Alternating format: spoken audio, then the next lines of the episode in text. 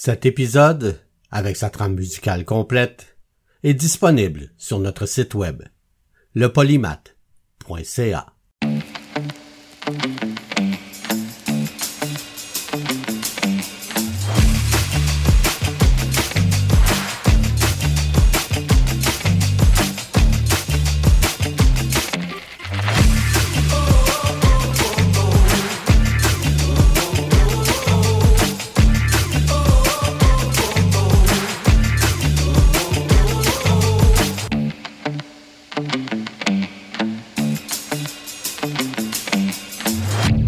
Le polymath avec Bruno Laberge.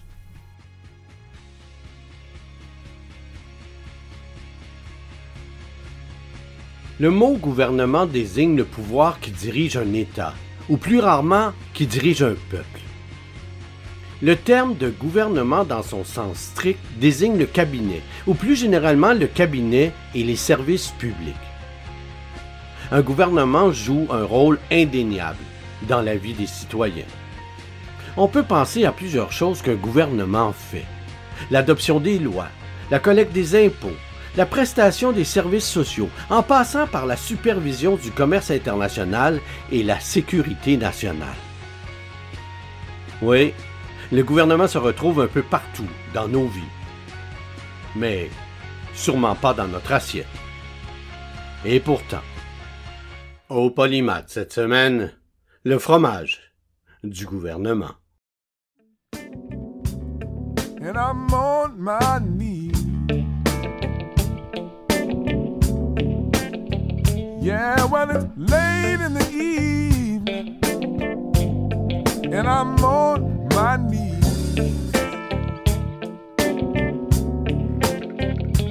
Cause I'm oh so grateful for my government cheese.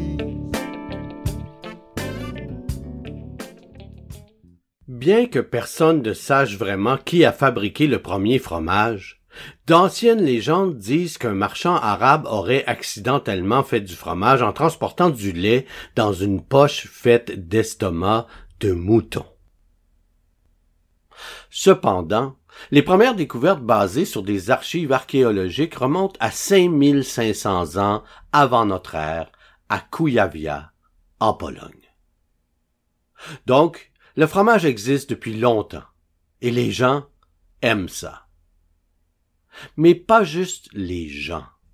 Le gouvernement des États-Unis possède son propre fromage, le government cheese, et il en possède beaucoup. Les origines de ce fromage remontent aux années 1970, lorsqu'une pénurie de produits laitiers et une flambée d'inflation de 30% sur ces produits associés déclenchent une sorte de ruée vers l'or pour le fromage par le gouvernement américain. En 1976, Jimmy Carter en fait même une promesse de campagne. Donner un répit aux producteurs laitiers. Après avoir gagné ses élections, le président Jimmy Carter décide de donner un coup de main financier à l'industrie laitière américaine. Il commence à subventionner les pauvres en allouant un budget de 2 milliards de dollars en fonds fédéraux sur les quatre prochaines années à l'industrie laitière. Cette décision encourage les producteurs laitiers. En fait, elle fait plus que les encourager. Les producteurs pensent que le gouvernement mettra sûrement plus de sous dans l'aide monétaire si les produits ne se vendent pas. Ils se mettent donc à produire intentionnellement des surplus de produits laitiers. Les travailleurs laitiers produisent autant de produits qu'ils le peuvent et les excédents sont rachetés par le gouvernement. Le gouvernement des États-Unis se retrouve alors avec des surplus de produits laitiers qu'il doit stocker dans plus de 150 entrepôts répartis dans 35 États. Il ne faut pas longtemps avant que la presse ne sente un scandale. À une époque où les familles comptent sur les coupons alimentaires, il y a des montagnes de produits laitiers non consommés qui commencent à pourrir.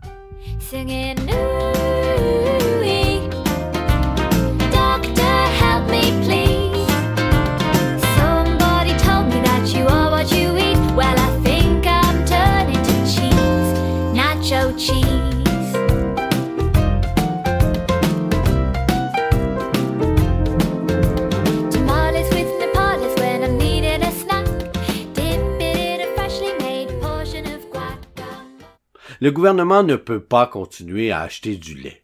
Le lait ne se conserve pas bien. Le fromage est plus intéressant car il utilise beaucoup de lait et il est mieux adapté au stockage. Les agriculteurs se mettent à transformer les produits laitiers en surplus en fromage, en un fromage industriel, de couleur orange. C'est quelque chose entre le Velvita et les singles de Kraft. Le fromage est acheté et stocké par la Commodity Credit Corporation du gouvernement. Au début des années 1980, à cause du programme lancé par le président Carter, le gouvernement se retrouve avec environ 500 millions de livres de fromage sur les bras.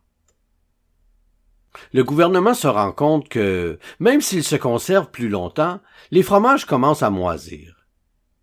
Ils doivent être jetés immédiatement.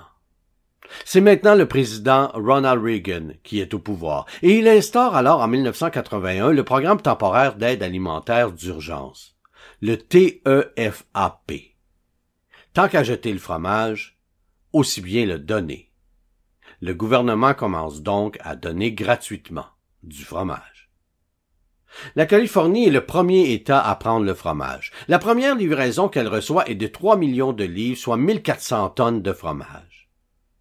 Le fromage du gouvernement est fourni gratuitement aux bénéficiaires des coupons alimentaires, de l'aide sociale et de la sécurité sociale. On appelle alors ce fromage le government cheese, le fromage du gouvernement. Selon le gouvernement, ce fromage se tranche et fond bien. Il est fourni mensuellement, sous forme de blocs non tranchés, avec étiquetage et emballage générique du produit.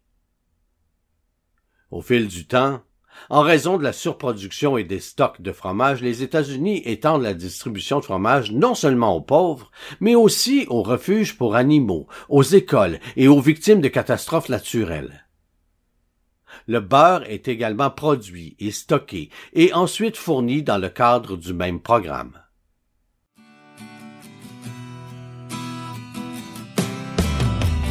Cheddar, cheddar, a national treasure. Your smoky cheese flavor delivers pure pleasure.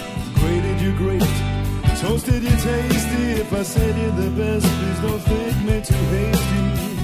You're the big cheese, the chalk please. You're destined to please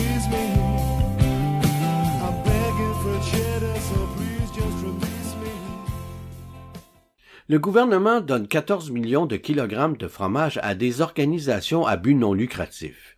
La solution est loin d'être idéale pour deux raisons.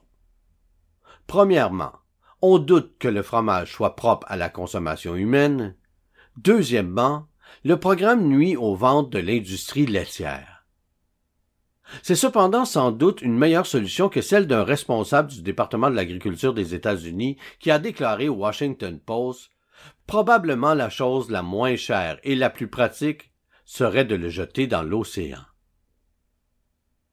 Au lieu de cela, ce fromage devient un symbole de statut socio-économique. Les familles à faible revenu tirent le meilleur parti de ce fromage. Comme ils font facilement, il est utilisé dans les pâtes et dans les sandwichs grillés. Messed me around and she don't love me anymore, and I know that for sure. She put her hands in the air, then the air turned sour. We stood like that for an hour. When my baby makes a grilled cheese, she puts raw onion on it, but she knows I don't want it. So I pick her off, then she gets mad at me. She tells me I'm a control. Le gouvernement américain intervient aussi près des différentes chaînes de restauration rapide pour les encourager à ajouter plus de fromage à leurs produits. Cela conduit en 1993 à la campagne publicitaire Got Milk, qui vise à encourager les consommateurs à boire plus de lait afin d'écouler le surplus des produits laitiers du gouvernement. La campagne publicitaire est responsable d'une augmentation considérable de la vente laitière en Californie, mais cette augmentation ne s'est pas observée à l'échelle nationale. Les différentes publicités mettent en scène des personnes dans des situations diverses impliquant de la nourriture ou des repas secs ou collants, tels que des biscuits. La personne va se trouver dans une situation inconfortable parce qu'elle a la bouche pleine et qu'il n'y a pas de lait à proximité pour l'aider à avaler ce qu'elle a dans la bouche. À la fin de la publicité, la personne va regarder tristement la caméra et en caractère gras apparaît la fameuse phrase Got milk? Vous avez du lait? La première publicité Got Milk est diffusée le 29 octobre 1993 et raconte la malencontreuse histoire d'un homme recevant un appel pour répondre à la question d'une station de radio à 10 000 dollars. Il répond à la question correctement, mais comme il a la bouche pleine de beurre de cacahuète et n'a pas de lait pour faire passer le tout, sa réponse est inintelligible. La publicité réalisée par le directeur hollywoodien Michael Bay se hisse au sommet des classements récompensant l'industrie de la publicité en 1994. En 1995, les publicités sur le lait se multiplient. On y voit des célébrités du domaine du sport, des médias, du divertissement, mais aussi des personnages de fiction TV, de jeux vidéo et de films, tels que les Simpsons, Batman, Mario, arborant une milk mustache, une moustache de lait, et employant le slogan Where's your mustache? Où est ta moustache? Le gouvernement se retire finalement du secteur du fromage dans les années 90, lorsque le marché laitier se stabilise. Du moins, en théorie. Et pas pour toujours.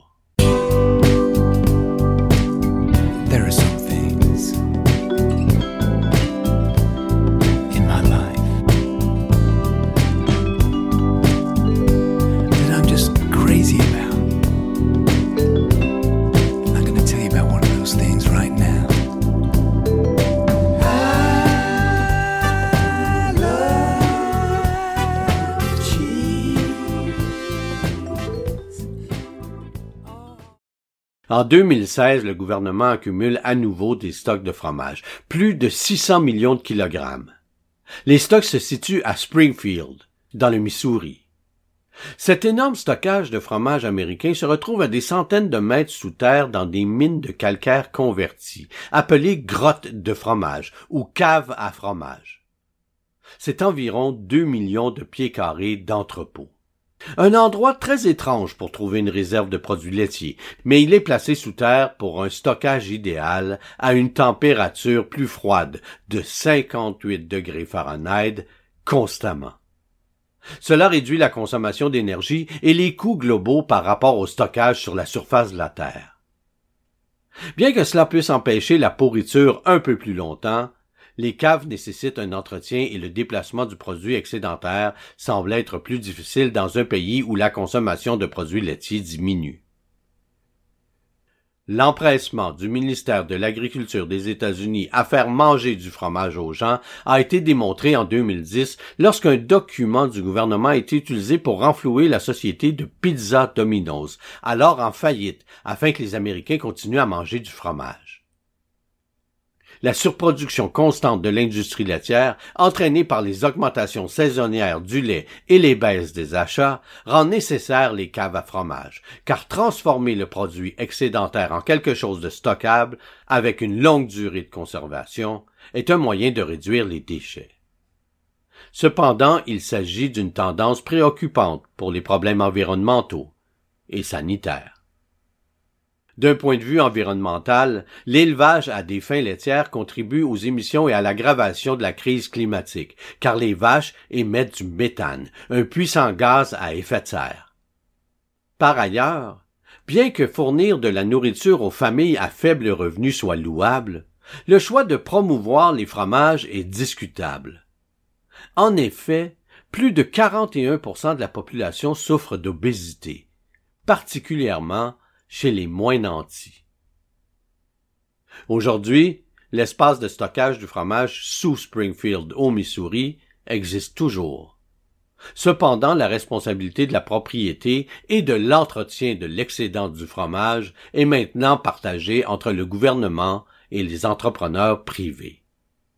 L'une de ces sociétés privées est nulle autre que Kraft.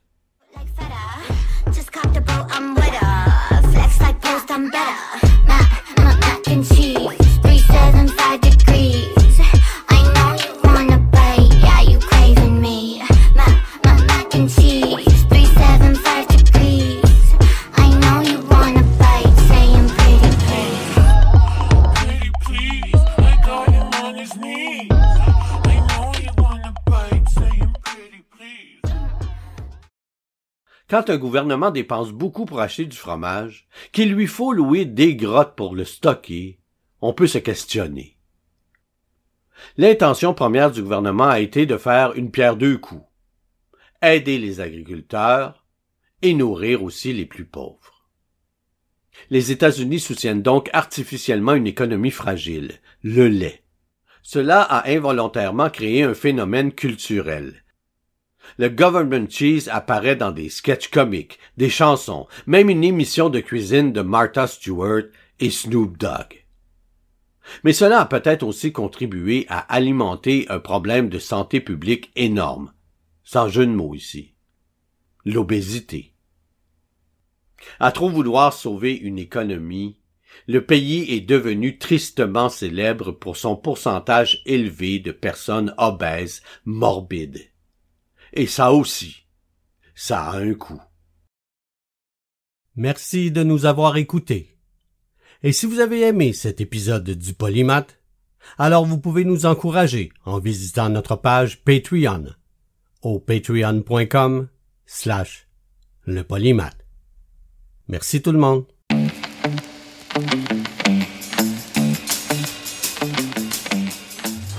Le Polymath est une production de CKIA FM.